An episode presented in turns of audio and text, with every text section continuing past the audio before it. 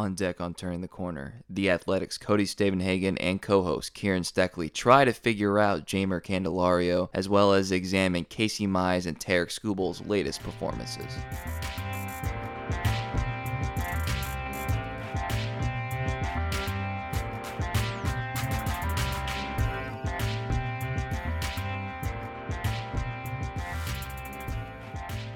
And welcome into another episode of Turning the Corner, a Detroit Tigers podcast. I am Kieran Steckley. With me, per usual, is a tired Cody Stavenhagen. It's been a long couple nights, long games for the Tigers. Had a rain delay in there, a couple rain delays actually. But Cody is powering through because you know what? That's what he does. Cody, thanks for making time late here on a Saturday night to do this podcast.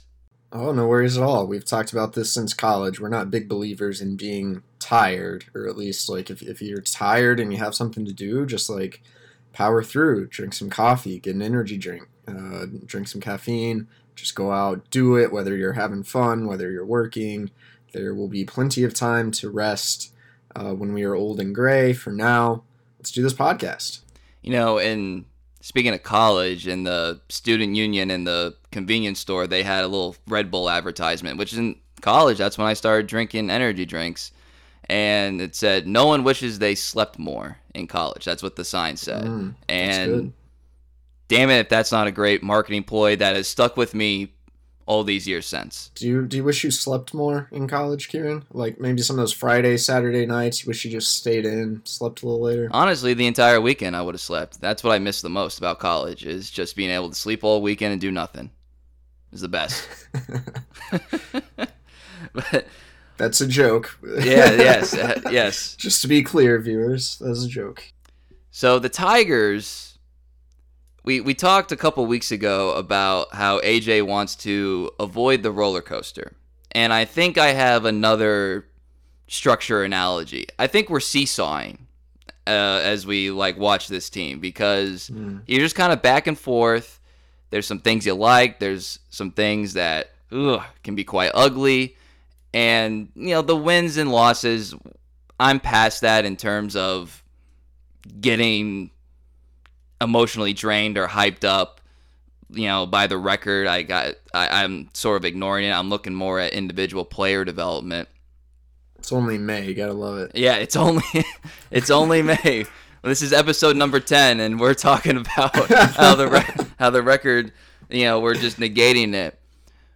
But the larger point is you want to see player development, and in a lot of areas we're not. And we're also now at the minor league season. This is the real seesaw. Now that the minor league season is kicked off, we're starting to see guys go back and forth, including Victor Reyes, and then we have Joe Jimenez come up. Jake Rogers makes his debut. So I think we're about to get prime seesaw here. Yeah, we saw some moves today, Saturday, and I think there will be more to come. Some guys bouncing up and down. I mean, AJ Hinch made the point last week of it was kind of hard for a while because you couldn't go pull the hot hitter from Toledo. You couldn't necessarily send a, a Reyes or Jacoby Jones down to get some consistent ABs because they were just playing these alternate site games. Uh, so I think it opens up a lot. Just just the fact that the minor leagues are off and running as far as the moves that went down Saturday. Uh, Nomar Mazara is back off the IL. We'll see how he plays. He's obviously um, got some power in his bat. Uh, we didn't. He full speed too. Yeah, more than you would think. Uh, a triple on Saturday. And uh, at first, I was worried the Tigers weren't going to score him, but shout out, I think that was Niko Goodrum, who did a good job hitting the ball with runners on base after I tweeted out his very poor stats with the runners on base the night before. Good job, Niko. A couple big two strike hits in Saturday's Tigers victory. But anyway, you're going to bring up um, Mazara, and so someone kind of had to go down. Reyes had, had been playing a little better the past few games, but he was still the odd man out, and I think a little extra time in Toledo will uh, will serve him well. Very interesting to see Jake Rogers back up here. Not great that Wilson Ramos is on is on the IL. But I think there's a big opportunity for Jake Rogers, whether he wants to admit it or not. He's he's pretty laid back guy. Was pretty relaxed in his interviews, saying, "Oh, you know, work hard, see what happens." But I think if you're Jake, you really want to show something in this 10 or so days that you're going to be up here, maybe a little bit longer, depending on the Ramos injury. But you want to show something. And I think if you show anything and you show you can hit a little bit, there's a good chance they'll keep you and send Grayson Greiner down when uh, when Ramos gets healthy. So I think it's a, a huge opportunity for Jake. And uh, he even got a base knock uh, Saturday, two RBI single. I think that was big for him to kind of get that first hit out of the way this year. And then, yeah, um, Erasmo Ramirez had a very short lived stint as a Tiger. He did not actually appear in a game. He got injured in his first uh, stint warming up in the bullpen, so that's kind of sad. We'll see how long he's out. And Joe Jimenez is back, at least for the time being. I don't think they want him back, but if you look at this 40 man roster, it was kind of Joe Jimenez or Beau Burrows. Well, I was going to say, like, you know, Jake Roger, Rogers, if he's going to have that laissez faire attitude with the media, all right, fine. But there's no other way to look at him being in the bigs right now as anything other than an audition. I mean, 100%, because need I remind you, they thought so, I want to say thought so little of him, but they thought we don't want him touching the majors last year. At, Uh, you know, he was fourth, I believe, on the depth chart at least last season, and Al has kind of admitted this. Probably promoted him too soon in 2019. He's not. I use this expression a lot. He's kind of in between being a young buck and an old head. He's he's right there, and I agree with you. He, he, the opportunity is there for him to essentially force the Tigers' hand to keep him in the major leagues. Yeah, I I did a um, interview with a radio station in my hometown this week, and I talked about it's a little weird for me covering Jake Rogers because he he went to my rival high school. I played baseball against him, knew him a little bit, um, have have got to know him. You know, I've kind of reconnected with him since he's been on the Tigers, and it's like it's not like he's like my best friend, but he's from my town. Like, does a guy kind of want to succeed? and yet he hasn't performed well. Um, there, you know, multiple people in the organization who have not been pleased with his performance, and it's kind of like, yeah, I got to point out the guy has not hit the ball, and he wasn't even quite playing up to the the lofty hype that was around him defensively. So uh, there's been plenty of reason to to kind of be critical of Jake. I think the attitude he brings. Um, you know, I don't know. Like, I think he was just trying to say the right things in front of the media, so sure. I don't really fault him for that. Now, if I am going to rib Jake, it's going to be for this mustache he's rocking. Because he's rocking, like, this terrible, like, sort of Fu Manchu, sort of, I don't know what it is. And he had it in spring, and I was like, okay, like, guys kind of do weird stuff with their facial hair in spring training. Like, it's first time they've shaved all off season, whatever. It's like if you're trying to make the ball club, man, like you might want to look a little more polished. You might want to look a little more presentable. Not that not to sound like a old school football coach or something, but like I don't think it's helping your case when the manager looks at you and he can't take you seriously because you just have a ridiculous mustache on your face. Jake Rogers, we're now into May. He's still rocking the mustache. He said he's doing it to prove people wrong that uh, that he can keep it. And he also shared that First time AJ him since spring training, he said, I thought you weren't going to have that on your face anymore. he still has it. I feel like AJ could definitely be the kind, even though he's not very old, could definitely be the kind of manager that would just be like, dude, what the F are you doing? Oh, he went to Stanford. Like, yeah, I don't think that's like a. Be serious. Be serious first. Like, I'm trying to make you my catcher and trust you to call games and you're over here rocking something that Jason Giambi wouldn't have rocked. You know, like I don't know, is he inspired by Thurman Munson or Don Mattingly? I'm trying to think of like famous stashes. Does he even know that they got those guys had stashes? Yeah, I don't want to. Yeah, he probably does. Jake knows the history of the game pretty well, but he's like. I, I don't even know. It's like a bad like tombstone. It's not even. It doesn't look good. Like Don Mattingly looked cool, you know. Like uh, what's his name? Uh, Keith Hernandez, you know. Like looks cool. Like Jake it's it's I think it's supposed to be ironic, and then it's like you're trying to win a big league roster spot. Now's not really the time for irony. Like, first couple weeks of spring training, sure, whatever.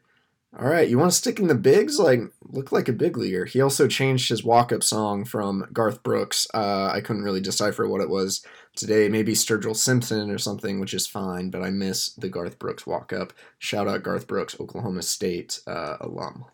Yes, and fun fact, javelin thrower at Oklahoma State. So I doubt many people know that, but javelin thrower at Oklahoma State. I wonder if Garth Brooks and AJ Hinch ever cross paths. I think Garth's going to be a little bit, uh, probably at least 10 years older than AJ, but both from around the Oklahoma City area. You know, famous people tend to find each other, and especially when you share Oklahoma, not the biggest state on the planet. Uh, you know, it's quite possible they've met. So one last thing on Jake, we spent way more time on his mustache than I anticipated. I'm not mad about it. It's just that's what happens when you go live. Can he legitimately take Greiner's spot? Because obviously Ramos is you know you sign Ramos to be the exactly the Ramos that we've seen this year, but Greiner, it's not like I've seen anything that makes me think he's got a stick. And even though he's the one catching the the young guns, Jake has experience doing that too, and that's sort of going to have to be his calling card if he's going to be in the big leagues anyway. And we kind of know who Grayson Greiner is. Yeah, I asked AJ Hinch the day Jake was brought up. I said, "What are you going to be looking for from him defensively?" And uh, he basically talked about you know his setup. AJ went into some pretty good detail about Rogers was had kind of this side saddle setup rather than squaring up to the pitcher. That's something they worked on spring training. He also just talked about calling a game. And if I were to really read into this, I think in addition to you probably need I don't know. On this team, actually, you don't have to hit 200 because no one hits 200 on this team right now. Uh, you, you want to show you can probably hit 200 in the big leagues, but I think he needs to really trust that Jake Rogers can handle the pitching staff. I think Grayson Greiner has almost surprised in how well he has uh, handled pitchers, called the game. I just watching it, like my somewhat untrained eye. I don't love Grayson Greiner as a sequencer. I thought Romine did a much better job all last year. Um, but it seems like Greiner's grown in that regard to where point maybe he's better than Jake Rogers. So I think even though Jake has the better arm, more athletic behind the plate, he needs to show he can really manage these pitchers, call a good game. I thought Jake called a very good game Saturday. He worked some nice sequences despite Jose Urena not really having his best stuff. I think if you show you can do that, um, th- then he sticks in the majors. As you said, there's no real benefit to keeping Greiner around other than he slightly outplayed Jake in spring training, and you get Jake some AAA at bats. But if Jake's going to be up in the big leagues anyway, like, uh, all, all you got to do is show something, and I think there's a chance you stick around. You know, Cody, I, I think I have. You, you mentioned your untrained eye, and, and your eye is more trained than mine, but I have a pretty good judgment on, you know, whether a guy looks like he's in where he belongs, I guess. You know, it, like the guy belongs in the major leagues, and then you look at the numbers and you can kind of make an assessment. A guy I still, and we've talked about him a decent amount on this podcast. A guy I still kind of, you know, talk sideways about is Jeimer Candelario because he's batting basically 300. So you talked about guys that can't hit 200. He's batting basically 300 forever that's worth. He's had some clutch hits. He runs the bases a lot better than I thought he was capable. And he plays, safe to say, average oh, defense. Sure. I mean, he's not stellar over at the corner, but you don't you definitely don't feel like don't feel like he's a liability there. He's getting close to 30. Like I, I maybe this is a good way to put it. I feel a lot better about Jeimer than I do Jacoby Jones and and so you're obviously around the team on a daily basis and and you get to talk to AJ and I don't know how often this is a topic but it I want to I want to say Jeimer looks like a guy that could reasonably be on the team in 2 years. I'm not saying what his ceiling is or whether he's a starter or whatever but I could see it happening. There's not a whole lot of guys on the roster that I feel somewhat comfortable saying that. Am I off here? No, I like I don't think you're off. It's tricky. I think uh, AJ Hinch is still trying to figure it out. I think I'm still trying to figure it out. I think the front office has some loyalty to Jeimer because he was a trade acquisition, but at the end of the day, they're they're absolutely still trying to figure it out. I think he's shown at this point. I mean, he had a very good start to the 2018 season. He had a very poor 2019 He had a very good 2020 in a shortened season, and he's come out and he's he's been the team's most consistent offensive player in 2021. I'm starting to think we've seen enough from him to think this guy can hit in the big leagues. Um, he's a little bit streaky, but he's really adapted to uh, hitting breaking balls better than I ever would have thought. He's he's not he still can struggle against spin, but I thought that was just going to be his demise last year. He's continued to to hang in there as pitchers have adapted to him. He is he's uh, you know an average defender, maybe even slightly above average. He, he plays a solid third base, and so I think the question is really it becomes what's his ceiling? Is this guy like your third baseman if you're the Tigers? Which of course that gets into Torkelson, that gets into all time all kinds of Paredes. stuff. Uh, yeah, and then you start looking at his service time. It's like okay, if you wanted to extend Jeimer, like how much are you actually going to want to pay this guy? And I think that's where that's why I remain of the belief. I think I've said this on the podcast before.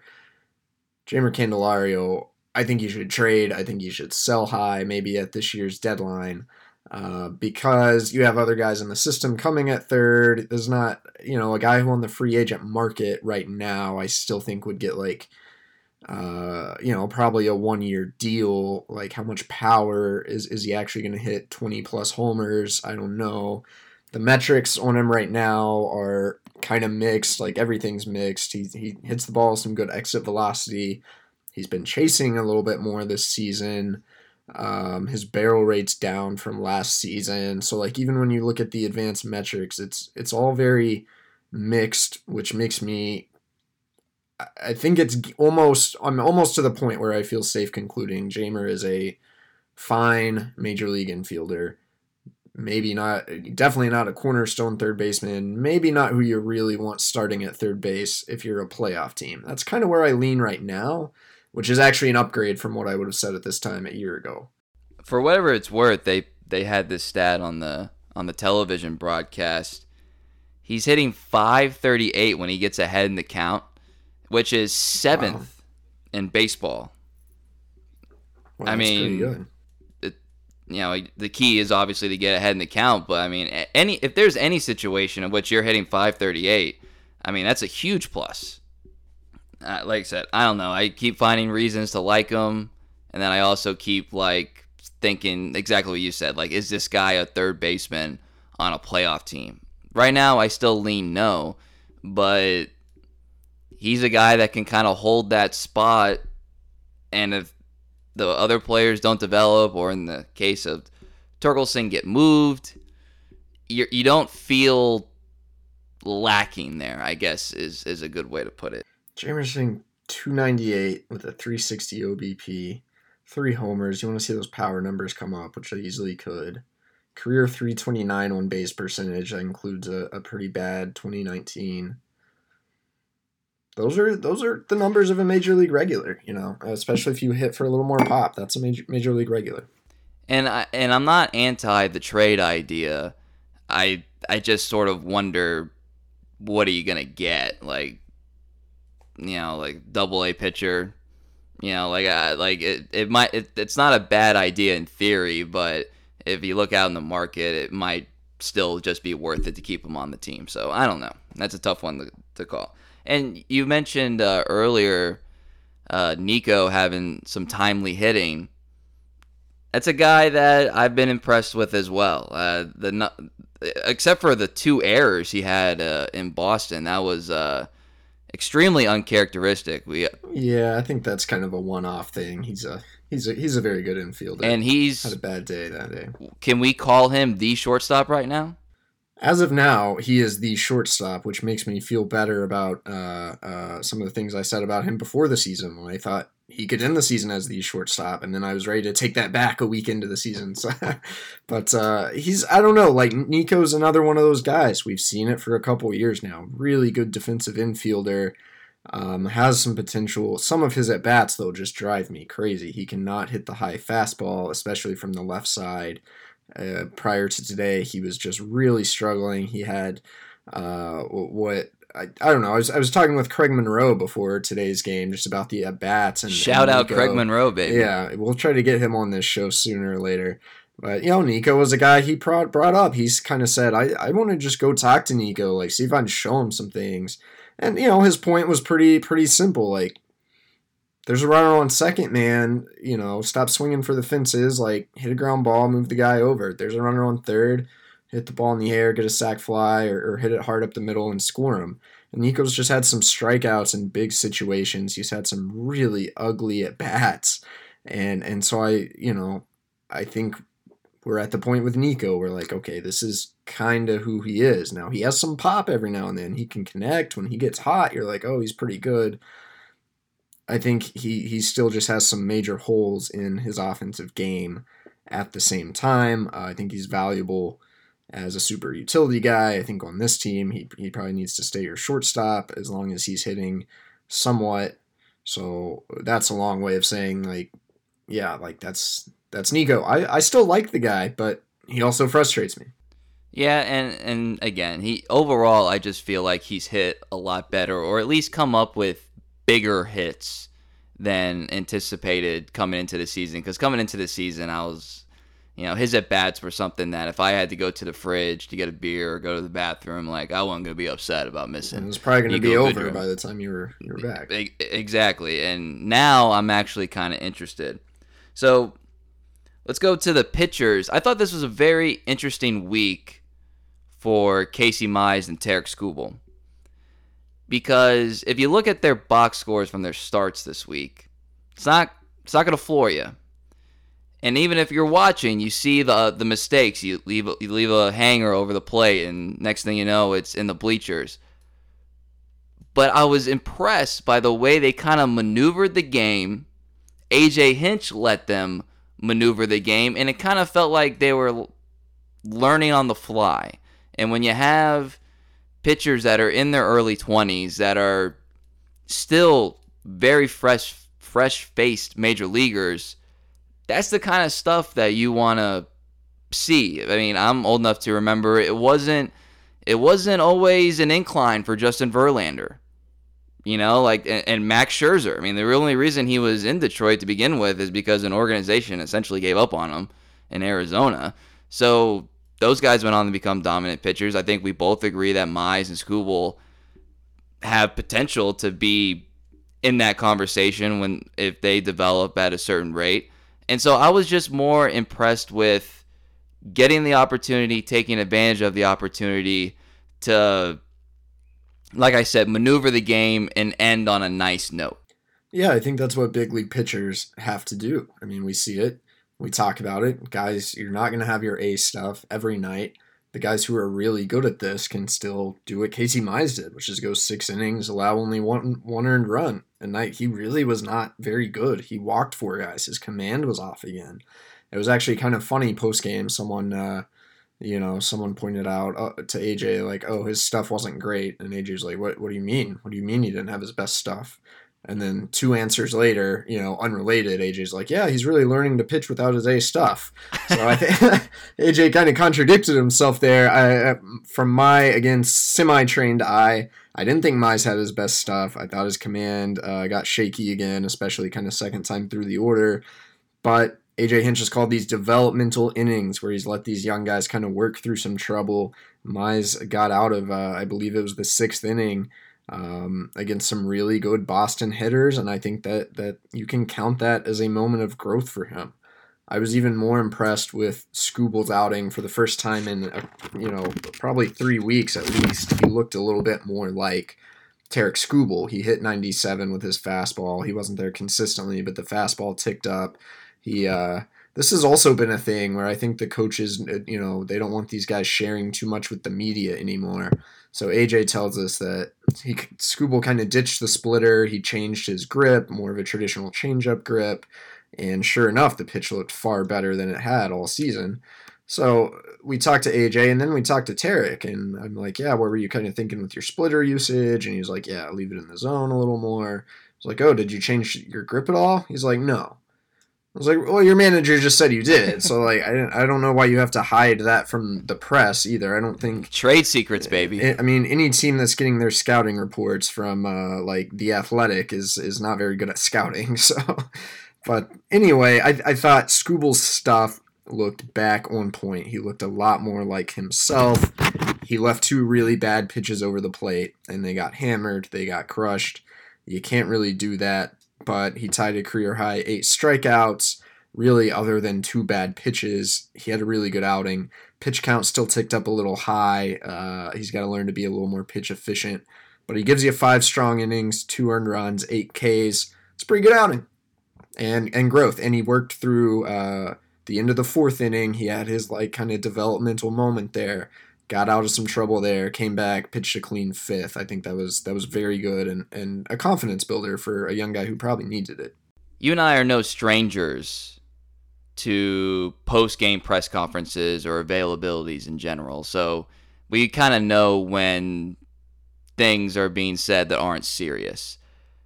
When I read AJ's most recent quotes, both from Mize's outing and Skubal's, I actually thought he was more praising than I initially thought he would be just watching the game.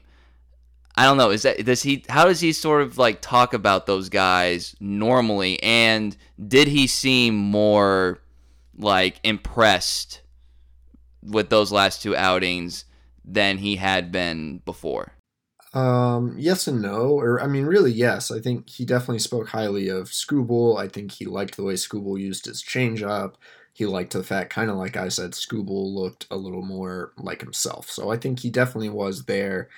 Um, again, I you know I mentioned the anecdote of like him saying, "What do you mean you didn't have his best stuff?" and then later admitting he didn't have his best stuff. I think that that gets at AJ started to become a little bit protective of Mize and Skubal in the press because let's be honest, they're they're under a microscope. They're the guys we're asking about the most. All their starts get picked apart as much as uh, I, I mean, I do it when Mize and Skubal pitch. I write down every pitch, the velocity, what happened, so I want to really be in tune with what they're thinking, how they're developing. I'm gonna be honest. When Jose Urena's pitching, I don't do that. Like I still pay attention, but I don't literally write down every single you know pitch velo or whatever. So Mize and Skubal are under more scrutiny. I think AJ is aware of that and is kind of trying to to take some of that pressure off of them a little bit. I think maybe you kind of saw that with Mize. I don't think there's any way AJ liked the fact that he had four walks. But you do, I mean, again, look at the line: six innings, one earned run. Like that's that's a really good start. Like, why would you? How could you not be encouraged about that? Um, so yeah, I mean, I think it, it's. Uh, I think the manager probably thinks very much what we think of it is that it was a pro, a positive week for both of them, a step forward for both of them. Maybe not perfect, but uh, but better than we had seen the past couple outings for sure. What is Casey Mize Mize's like strikeout ceiling? Because I'm looking at his outing so far: four, five, four, one, six, three strikeouts generally speaking, not very high numbers. Uh, is he a guy that projects to be a high strikeout kind of pitcher? Was that his book in the draft? Like you know, or is or is that really not going to be what his bread and butter is? Yeah, I think coming out of Auburn, I mean, Mize averaged 12.2 K per nine his uh, his junior year at Auburn.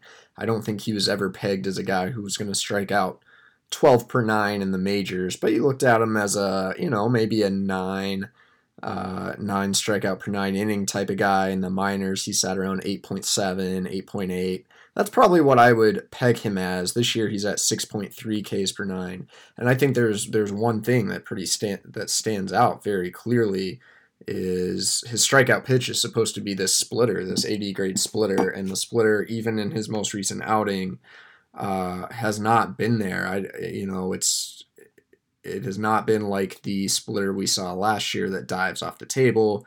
We've talked about before that very good start he had in Houston. He was using it almost like Skubal uh, used his changeup in this most recent outing, where it acted more like just a changeup than this this uh, incredible splitter. Mize hasn't really had that out pitch, and I'm not sure if he just has struggled to get a feel for it right now or if the coaching staff is trying to alter that a little bit. I don't know why you would alter a, a, guy's pitch that was his main calling card.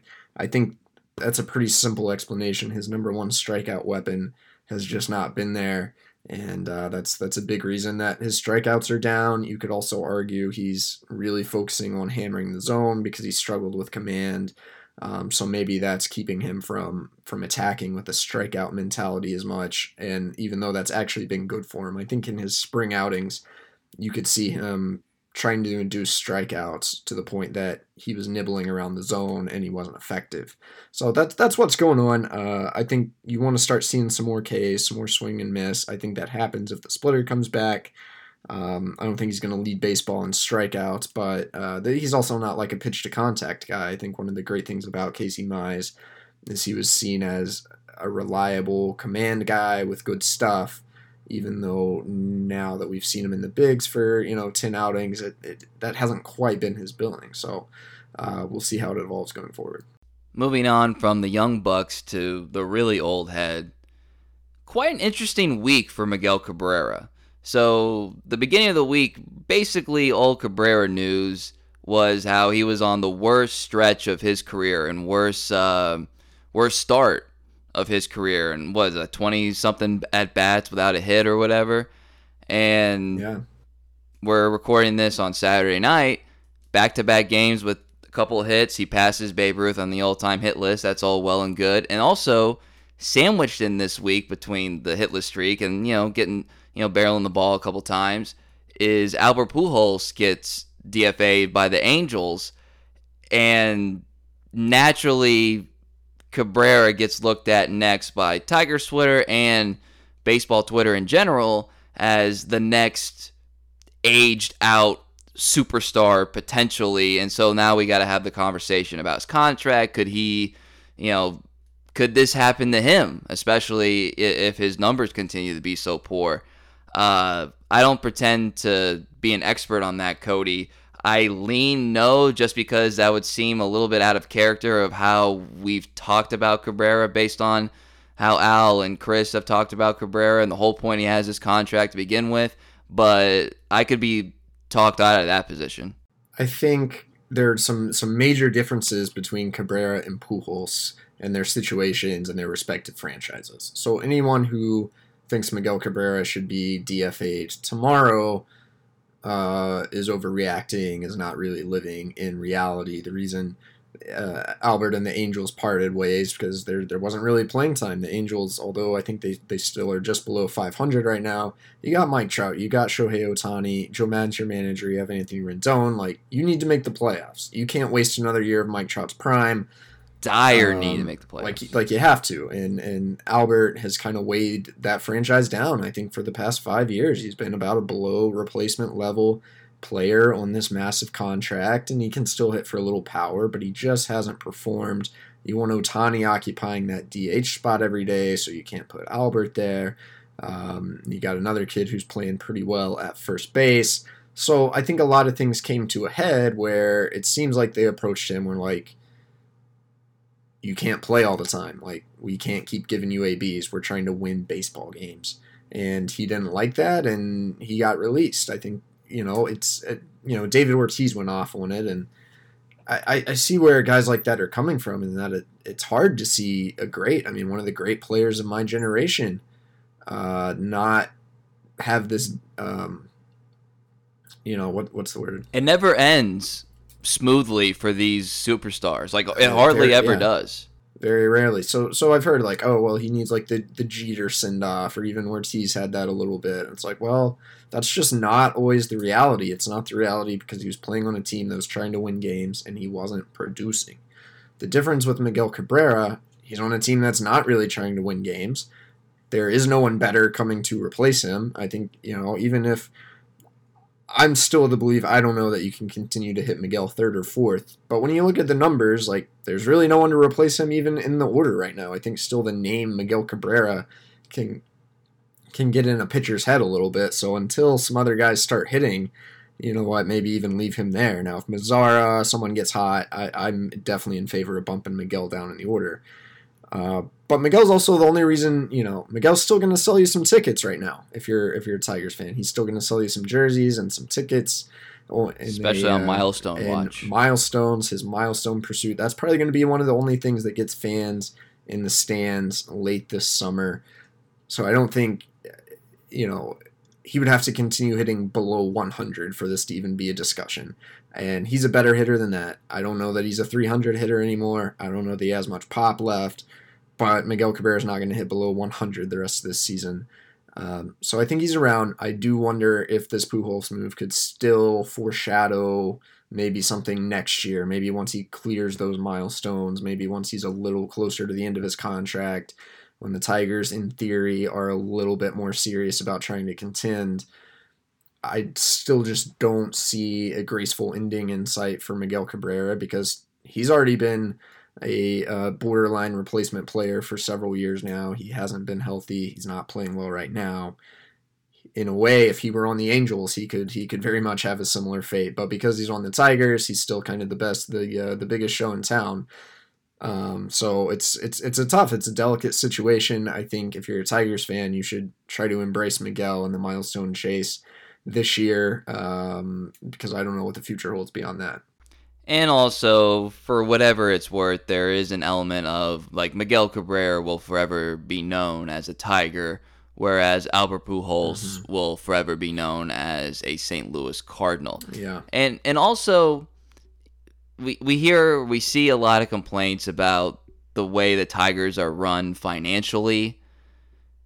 And I'm not here to say what's right or what's wrong, but I am here to say that I can point to one franchise out west that spends money like there's no tomorrow and it's gotten you a boatload of nothing, and that's obviously the Angels. I mean, the Pujols contract. Remember they signed Josh Hamilton, C.J. Wilson, Bobby Abreu before that. Bobby Abreu. Uh, Some bad deals. The Rendon. You know, I know it's only like year two or whatever, but you know what difference did that make last year? And uh, th- there's other guys. You know, spent a lot of, on Ohtani who, you know, you know, he's looked great this year, but there was one too long ago we were like, uh, was the hype was the hype fake on this guy?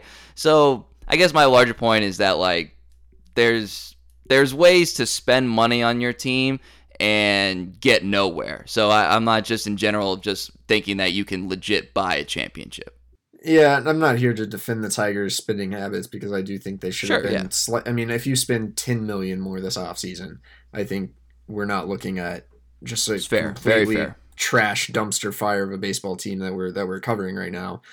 But yeah, like there's you know you're also seeing. I mean, in part the argument that oh well the only reason we're in this rebuild is because of how aggressive Mike Ilitch spent, and there's a degree of truth to that. And at least the Tigers got. uh got to a World Series and we're we're contenders in that window. You're right. The Angels have signed almost like a, a, a, handful of Jordan Zimmermann deals. I mean, that's a little bit of a stretch, but uh, it's yeah. I mean, it's ugly. It's ugly, and you have Mike Trout, who is Willie Mays statistically, and uh, and you're not winning with the guy. It's it's it's rough, and that should be Joe Maddon's your manager. That should that team should be the face of baseball, and it's just not. Yeah, and you're in Southern California. You know, I mean, all the things line up. And by the way, because uh, I listened to some New York sports talk radio. The Yankees fans are very dissatisfied with their ownership as well. And they're talking about like if it wasn't for 2009, like we'd be thinking about this franchise completely different. So you know, you look at the, what the Rays do. I'm like there are different ways to build a team. The current infrastructure riddled with flaws. Obviously, that's why they got 10 wins and however many losses but I, I there is some caution there. That's all, that's all I'm saying. There is some caution out west with the Angels because again, they got nothing to show for it. So, moving on to what is obviously the more important development than what's going on in the major leagues is we got minor leagues this year. Got to see some of the uh, some of the top prospects get to work Tigers Twitter does a phenomenal job of like getting the videos out there of these guys and, and keeping updated. I highly commend Tigers Twitter for spreading the news on that. Uh, Riley Greene looks like a stud. I mean, we already knew that, but it is nice to see. Dylan Dingler looks like a stud. Uh, and Spencer Torkelson looks like a guy who's, I don't know, is he in his head? Like, you, you, you did get to talk to him this week. We were we were hopeful that you would be able to, you know, get your interview with him. You did. You wrote a story. It's on the Athletic right now. If you're a subscriber, you can read it. If you're not a subscriber, you could subscribe, and then you can read it. and he just kind of seems like a guy that has had a lot of things thrown at him and is he in his head or does he not know the magnitude of it now like like what is it about Spencer Torkelson that he just hasn't had early returns and I'm not overreacting in terms of like calling him a bust or whatever but you know there's no getting around what he did in spring training and then you know his first couple games over in uh, West Michigan yeah, this is. I mean, we've gone through it with Casey Mize, and it's again like, how do you talk about these guys? Because it would be um, completely asinine to say Spencer Torkelson is a bust based off his first four minor league games, but then he was one for 27 in spring training, and he was one for his first 18 with 10 strikeouts in high A. And I saw all those spring training at bats. I've seen um, a good chunk of those West Michigan at bats and they haven't really been competitive at bats. It's been overly passive, taking pitches down the pipe, not being aggressive early in counts, and then kind of getting down. You're down 1 2, 0 2, taking some bad swings. I saw a video of his first hit. It wasn't really a pretty swing. He rolled over. It just happened to get in the gap between uh, short and third. His second hit of the year, I think he got later in the game here on Saturday night, and it was kind of a liner up the middle. Looked like a much better swing to me but still like this one one guy who was supposed to be so polished and you know he was really two for what like oh, two for more than 40 at bats with uh, almost a 50% strikeout rate in spring training and early in high A like that's that's pretty concerning. And when you actually watch the at bats it's even more concerning. And Olive says hello. Hello Olive I was gone all day. Had to uh, had to let her roam free during this podcast. But yeah, so like watching the at bats, they haven't been pretty at all, and it's like it's too early to be super critical of the guy, but it's also like okay, like how long is this going to? It's puzzling. On? Talk, yeah, it's. I think that's a great word for it. And talking to Torkelson, I talked to Torkelson uh, Sunday night and I kind of came away like with a good vibe of just how he was like this in spring, but to hear him reflect on it, how laid back he seemed about it all. He was able to kind of poke fun at himself. He, I was like, "Have you ever had that big of a cold a cold stretch?" And he said, "You know, no. I think I lost count." Um, talking about the number of hitless at bats. You know, made fun of himself for the the whole cutting himself with trying to open the can incident. And I came away with what I already thought about him, but this is a guy who's able to brush that off. This is not a guy who's gonna, you know, beat the Gatorade cooler with a bat. This is a guy who's gonna kind of laugh it off and come back ready for his next AB, which I think is a great advantage in a game of failure to uh, to not overthink, to almost not be too smart. Uh, I thought Torkelson projected that. That's what I, I heard of from him coming out of the draft. He's got kind of that California vibe. It's just very, oh, yeah, it's all right. And that doesn't mean he's not competitive. Doesn't mean he doesn't want to win. Doesn't mean he doesn't want to perform well. In baseball, I think it's an, an advantage to be like that. Let me tell you what, I overthought every at bat I ever had. And I'm sitting here doing a podcast right now, you know. Um, so, so I came away with a good feeling talking to Torkelson, like, oh, this kid's fine. There's not a guy who's going to be in his head. And then he goes out in his first four games this week and he looks very much in his head. Like, I think the pitches he's laying off indicates that this is mental. I can't criticize his swing. He doesn't swing enough to, for it to be critical. He, I want to see the guy get more aggressive and trust himself. So maybe there's a little more doubt going on in his head than, than even he would like to admit you know, I said I'm not going to overreact with Torkelson. I might overreact with Dylan Dingler. Man, every highlight that gets shown, you know, he smacks. Uh, I think he had a triple this week. He had a home run. Uh, he looks. He's got a hose for a right arm, and the the book on him was like converted catcher, so he's like an athlete catcher. Center fielder, and yeah. he looks like a dude that is really athletic behind the plate. And and I'm admitting this, laughing at myself. My overreaction would be, oh, maybe they'll need to look at Henry Davis. like, and and I, am not saying that would actually be good strategy, but I actually, I'm pretty excited about the, him and Riley right now are the guys that I'm when I see those little uh, gifs or you know small videos on Twitter, I I, I don't scroll past. I, I want to see what they look like because th- those dudes they look legit. They look legit, and I'm overreacting. I'm admitting it, but I'm getting I'm getting high thoughts about Dylan right now. Yeah, I I like Dingler's profile as a player, but I've been hesitant to jump all aboard the Dylan Dingler train in terms of like he's your your quote unquote catcher of the future. Because uh, I was like, okay, how much power does he actually have? His numbers in college don't quite reflect the kind of the hitting profile. He does have a good approach. He walks a decent a bit, a decent bit. Also, I think some swing and miss. Didn't really see him a lot in spring. I I was kind of withholding judgment, and I still am. I want to see a bigger sample, but he has had a Riley Greene esque start to his professional career, and that he's in West Michigan and he's just tearing it up his first few games, and he's almost flashing some of those special star-like qualities that I do think Riley Greene possesses, where you can't quite put it into words. You just know like this guy is for real. We're seeing some of that for Dingler right now. I would say let's see it a little longer. Let's see more of him defensively. How good is he actually? Um, how does he actually profile as a hitter at the major league level? So I'd pump the brakes a little bit, but nothing wrong with being excited about um, a kid who's having a really nice start to his pro career. And with Riley Greene, you know, we talked last week about flaming out essentially at the end of his uh, rookie season, and for very obvious reasons. Uh, the way he's picked it up in Double A, not that I was worried about it, but it was nice to see like, okay, he's good. You know what I mean? Like, uh, like you know, he was he was he look he looks good at the plate. We don't have to we don't have to go back to his most recent minor league outings to to kind of see where he's at. He looks at home in Double A, and a uh, little bit of a jump there from what he had done previously. So we just didn't know.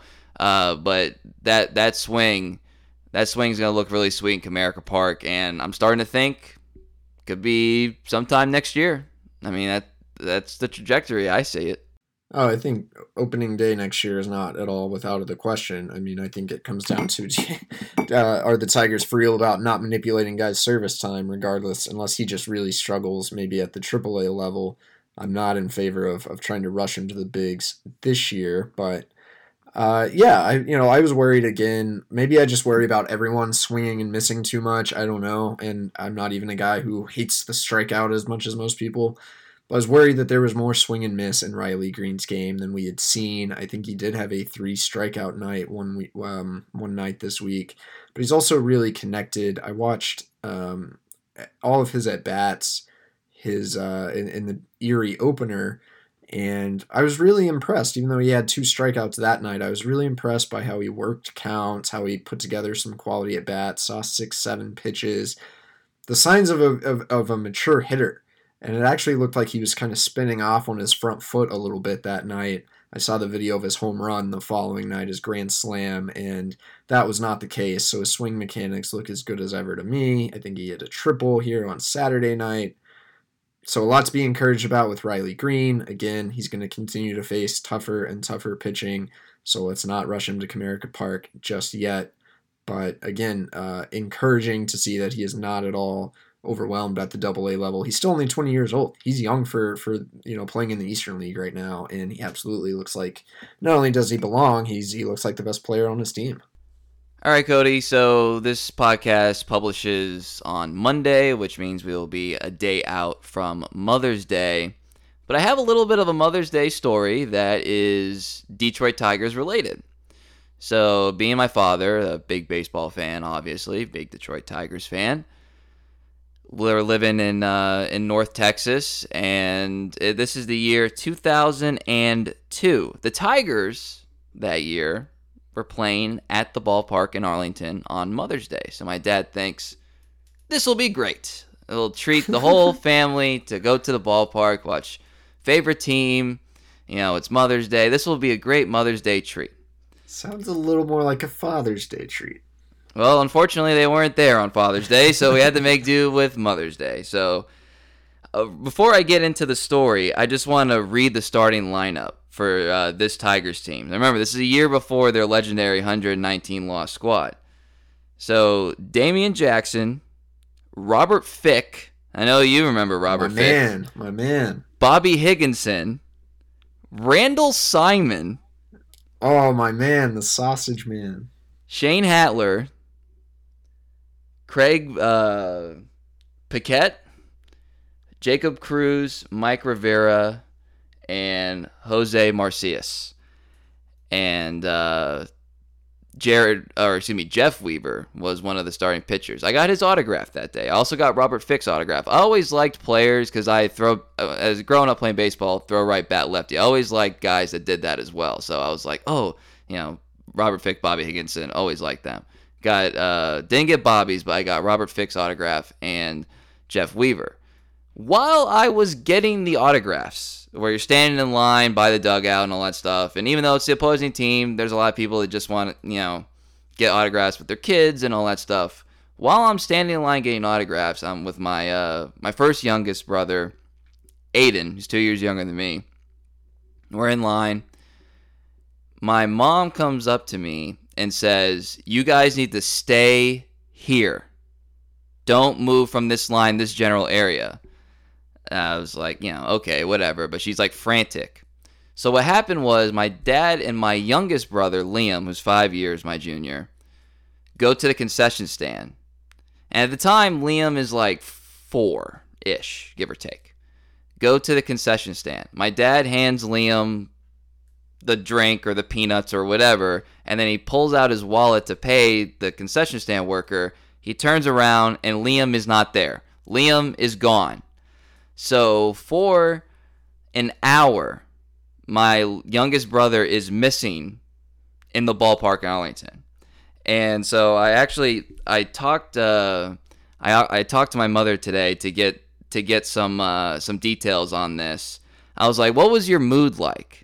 She goes, I was pretty much freaking the f out, which is uh, which is uh, quite a reasonable response. So the the the security team at the ballpark, top notch. They shut down. No one was allowed to exit the ballpark, like at all. They shut it completely down, and no kid was allowed to go up an escalator uh, by themselves. So they they eventually found Liam because you know give him like you know approximate height, weight, and you know what he's wearing or whatever. They eventually found Liam on the complete other side of the ballpark at another concession stand. He had baseball cards in his hand. He had a hat. He had like cotton candy. I think there was some southern hospitality around there where some some uh, some fans just saw like you know a kid by himself and maybe you know thought he looked like he needed some baseball cards, a hat, a T-shirt. I mean, he collected uh, on this hour-long extravagant uh, trip around the ballpark in Arlington, and uh, and so I asked my mother where that ranked on her uh, Mother's Days in her life, and uh, she said, "Well." It's one I would not like to repeat, and I have not been back to the ballpark since. and um, mind you, we've gone to like Cowboys games, we've gone to like Oklahoma City Thunder games, we've gone to Tigers games in Detroit. It's not like you know she's not really bad at being the sports, but she'll do it as an event. Never been back to the ballpark since then. Wow. So that was her Mother's Day in 2000 and two, and I asked her how close she was to divorce um, after this, and she said it was quote questionable there for a little while. so, so I just wanted to share that anecdote because, uh, you know, yeah, we'll go to the ballpark for Mother's Day. You know, got three young kids, and uh, and yeah, so that was that was my that was Mother's Day at the ballpark. So hopefully, if anyone's going to games, you know, uh, for that holiday, they have a better experience than my mother did. That's good. I have a couple quick notes off that. Number one, the 2002 Texas Rangers went 72 and 90. Look at this lineup: Ivan Rodriguez, Rafael Palmeiro, Michael Young, Alex Rodriguez. They also had uh, Juan Gonzalez, Rusty Greer, Carl Everett, Gabe Kapler, Hank Blalock just a stacked lineup, and they won 72 oh, yeah. games. Now, we won't talk about their pitching staff. Did have a couple names, Kenny Rogers, Chan Ho Park, but their pitching was just awful. Uh, but a really fun baseball team despite being terrible. Another note, I once, I think I was in fifth grade, got lost at the Six Flags right across the street from the ballpark. I don't even remember the whole story. I feel like I was just old enough to not totally freak out, but I was uh, I was separated from my family. I got put in like this like trolley car thing for lost children and and luckily I saw my parents just walk by and I had to tell like the lady who was watching I was like there they are and uh, so luckily I was not stranded at Six Flags forever. Well, I'll tell you what. I went to uh, I went to the new ballpark last weekend, and it, it's really nice. It's really nice. Kind of weird to see turf. I don't know how you feel about turf. We don't have to spend a whole lot of time on this. Yeah, I don't like but I, it, it looks really strange. And also the roof is a lot smaller than you think. Like not it doesn't like cover the whole field if that makes sense. Like they have it open, but it's kind of like a large slit more so than like completely open if that makes sense. But the ballpark itself, the experience is really nice. Um, I will say this though, if anyone uh, happens to be in this area, because we had a listener who went to a game earlier uh, this year, so it's not out of the question. If anyone goes to a Texas Rangers game now, uh, it's not for the COVID fate of heart. There's a lot of people there. I believe that. There's a lot of people there, and uh, I don't think masks are required. They just have signs that say, "Please wear your mask." But but anyway, it's it's a great ballpark to to walk around and uh, and see. But I, I the turf thing, I don't, I, it's gonna take a while for me to get used to that. So so that's my Mother's Day um, spiel, Cody. I believe you owe your mother an update on your dating life. Yeah, I do. I, I gave my mom the Mother's Day shout out last week. Uh, and I actually talked to her on the phone uh, this week. I know she appreciated it. The dating update, I guess she's actually up to date on this too for the most part uh, because of the phone conversation. But uh, third date coming up Monday. I think there are two things worth sharing. Um, remember when I talked to Spencer Torkelson Sunday evening, last Sunday evening? I had a date last Sunday evening. How did I pull that off? Uh, I was very honest at the start of the date. I said, I have to do this interview that was just scheduled. Uh, it's going to be like 10, 15 minutes. I'm going to go to my car. I'll, I'll be right back. And I was like, if she's not cool with that, then there's never going to work out because I'm a sports writer. That happens all the time. Uh, luckily, she was very understanding. She was cool about it. I knocked out the interview in, in 13 minutes, came right back. Uh, she asked all these questions about Spencer Torkelson, despite not really being a huge sports fan, it doesn't seem like. So I think that was good. That's Now, a really good two. sign. Well, no- I mean, now people are just going to think I'm a terrible person. But number two, so date three is playing miniature golf. Uh, I do not intend to let her win. Okay, and granted, this has been discussed too. She claims she is competitive, and I said, "Good, because I'm not going to let you win." And she was like, "All right," and and she seemed up to the challenge. I think there's this thing where like, oh, I'm still supposed to let her win. But I'm not gonna let her win. I don't let anyone win. I never let my little brother win. at Very competitive guy and, you are, and, and that's probably why he quit all sports. But uh, but uh, I'm not gonna let her win. And if that takes the relationship, then again, like that's one of those things that uh, I'm not budging on. I need someone who who can handle the challenge of miniature golf. I don't I, I don't recommend this, uh, especially for someone you just started dating, but just in general, uh, t- talking about being competitive. I one time I played my fiance one on one in basketball. Uh, she was a high school basketball player. I was not. I um, was always like the last guy cut from the team in basketball. But you know, it's a fun sport. I enjoy playing it. And you know, like where there's some elbows thrown? I'm not gonna say there weren't from both parties by the way it was it was not a uh, jump shooting contest i'll just phrase it like that i don't recommend that but I, I get where you're coming from about the competitive thing Who won? of course i did i mean i wasn't gonna, right, there we go. i wasn't gonna lose come on now yeah i was you know that just wasn't gonna happen it was not for a second but but yeah so hey that side of you is gonna come out eventually my man so you know For sure. Get it out of the way early. Miniature, miniature golf is not a bad uh, not a bad way for it to happen. Uh, real quick, you did try a barbecue sauce this week, Cody, and I am very eager for this review. Oh, another great story. I'm sorry for all the all the stories this week. Uh, so I'm in, I'm in Meijer and I decided to take another peek at the barbecue sauce. Just just see if there's anything that catches my eyes. Like, there's got to be something here. And I see one bottle of Billy Sims barbecue. Shout out Billy. Now, this is a long backstory. I know Billy Sims. I wrote a 6,000 word story on Billy Sims when I covered the Oklahoma Sooners. Uh, did a lot of work trying to figure out Billy Sims because he's it, it's one of my favorite stories I've ever written, and it is Billy Sims is one of the most fascinating people I've ever encountered because he is very gregarious around OU. He still I think shows up at Lions games, signs autographs, loves interacting with the fans his personal life is actually still somewhat of a mystery. He was he was in a lot of debt. His family situation is kind of blurry. I talked to one of his sons for this story, and it was actually um, a really enlightening experience. And I think his son um, texted me and was like, "Thank you for writing that story." It was at Christmas, and he's like, "We all agreed as a family we need to talk more," or something like that. And so that was like it was also kind of one of the more meaningful stories I've ever done. Billy Sims also kind of a ridiculous character, man. I, have I've seen him in the Detroit airport once. Like he's just. I once asked Billy Sims, "Where do you live?" Because I didn't know where he lived. And he said Norman, Dallas, Detroit, everywhere. And I was, and so I still don't really know. I finally discovered his his more permanent residence is in the Dallas area, but it was very hard just figuring out like where do you live, man and he just drives everywhere. He flies to Detroit, but he drives between Oklahoma and Texas like every weekend, just signs autographs at like Walmart's, you know.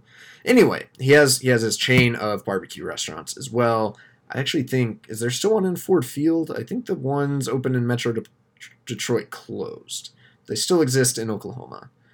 Uh, it's real mediocre barbecue. That's kind of what it's supposed to be, though. It's like a, you know, quick serve, like you know, almost like fast food type barbecue a little bit.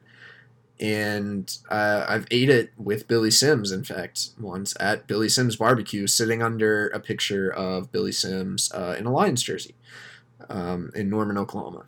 Oh, anyway, I'm like, so I'd had his sauce before, but like just at the restaurant, and I was like, oh, I've got to get this. It has his smiling face on it.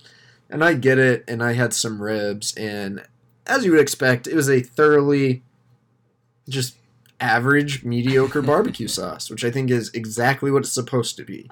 Like if you're just looking to add some barbecue for something, or maybe you want some barbecue for like I don't know chicken nuggets, like I can't say I wouldn't recommend it. It wasn't bad. It wasn't great. It uh, pales in comparison to some of the other sauces we've talked about, but like just if you if you're doing making some kind of recipe where you just want the most standard little barbecue flavor, Billy Sims barbecue can't go wrong with it. I think that's the exact design, the exact purpose of the restaurant and of that sauce. Shout out again, Billy.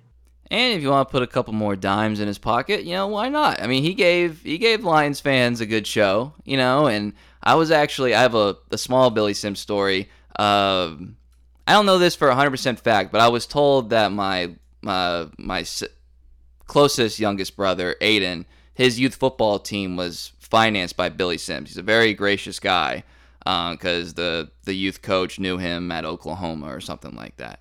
I don't know that for a fact, but that's sort of like the story that goes around.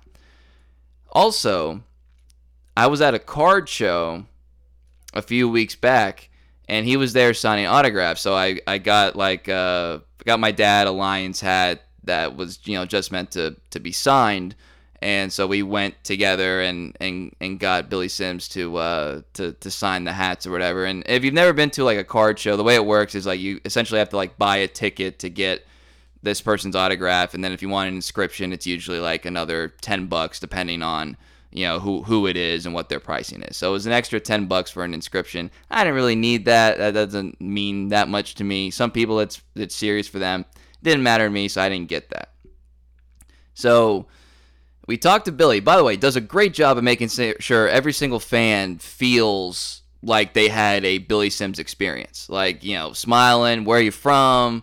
You know, we talked Lions football. Hopefully they can turn it around. You know, all this stuff. He's like downtown Detroit's awesome. You know, you, you feel like you know him. He's got that gift. But anyway, the funny thing, so I didn't pay for an inscription. he signs my hat, and Billy Sims has basically two inscriptions that he does on autographs. He has 78 Heisman, 80 Rookie of the Year. And he wrote on my Detroit Lions hat 78 Heisman. And I just think that's hilarious. So I didn't pay for it, number one. And I didn't ask for it either. He just did it. I didn't pay for it, number one. And number two, it's like the wrong The accolade. inscription on the NFL. Yeah, it's the hat. wrong He just wants you to know both. you yeah, know? I mean, and and I ain't mad about it. I got it right here. It's I, I think I think that's awesome. I, I think the world of Billy and and the story of Billy Sims. So I was, I was I'm not gonna lie, I was pretty hyped that you uh you found that barbecue sauce in Detroit. The last bottle. and there was only one. There was only one bottle of it. I had never seen it in stores before. I wouldn't be shocked if it's. I'm, I'm now of the opinion it's just always sold out because it's in such hot demand. Uh, got one bottle of it. Had to buy it.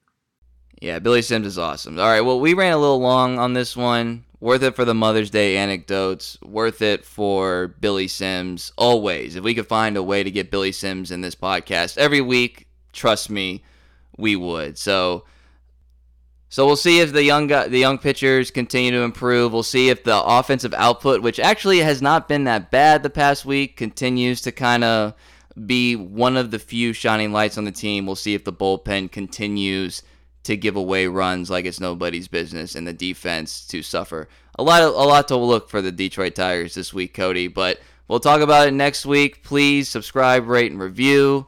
Follow us on Twitter at Turn Corner Pod. He's at Cody Stavenhagen. I am at Kieran underscore Steckley. So for Cody Stavenhagen, I'm Kieran Steckley. Thank you for listening.